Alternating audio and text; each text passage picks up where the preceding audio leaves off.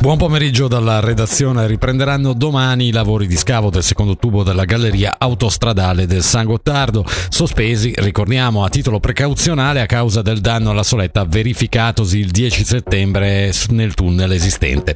Lo rende noto l'Ufficio federale delle strade, secondo il quale fra l'accaduto e i brillamenti previsti non sono state rilevate correlazioni. Continua oggi la sessione del Gran Consiglio apertasi ieri dove verranno discusse anche le misure di compensazione per gli affiliati dell'Istituto di Previdenza del Cantone Ticino.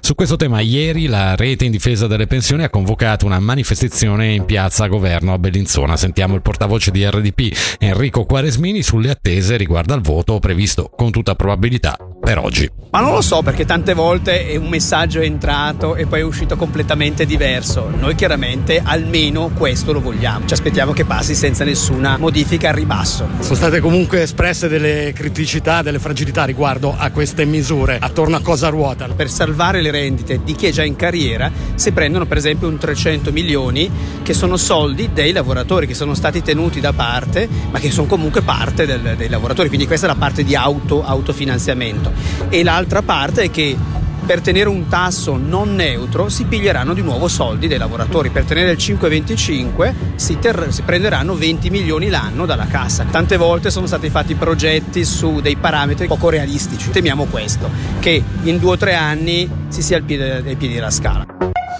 Torna a processo di fronte al Tribunale Penale Federale di Bellinzona un 25enne militante dell'ISIS già condannato per essersi recato in Siria nel 2014. Deve rispondere dell'accusa di propaganda per lo Stato islamico e reclutamento di membri. Il giovane era attivo negli ambienti islamisti di Winterthur. Nel febbraio del 2019 era stato condannato a 11 mesi sospesi per un anno dal Tribunale dei minori della città. Due arresti per una truffa di tipo rip deal ai danni di un negozio a Lugano. In manette un 41enne cittadino rumeno residente in Romania e un 24enne cittadino francese residente in Francia.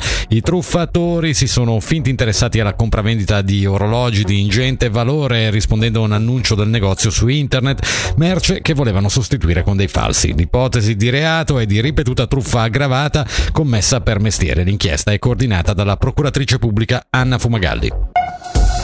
La cartella informatizzata del paziente rappresenta un passo cruciale per la transizione digitale del sistema sanitario. Sono 20.000 finora le cartelle informatizzate in Svizzera, di cui solo circa 600 in Ticino, lo riporta Tio. È per questo che, che eh, Alex Gianelli e Alessandro Speziali hanno inoltrato a nome del PLR un'interrogazione al Consiglio di Stato per fare il punto della situazione nel nostro cantone e motivare il ritardo accumulato dal Ticino. Si chiama Winterland, la nuova alternativa a Locarno on Ice. La rassegna, che partirà venerdì 24 novembre e durerà fino al 6 gennaio, è stata sostenuta dalle autorità cittadine, in particolare per il suo concetto di inclusione tra commercianti e ristoratori della città. Uno dei punti forti saranno i giochi eh, di luce e le proiezioni immersive, con la tradizionale pista di ghiaccio. La meteo oggi è abbastanza soleggiato, con temperatura massima 16 gradi.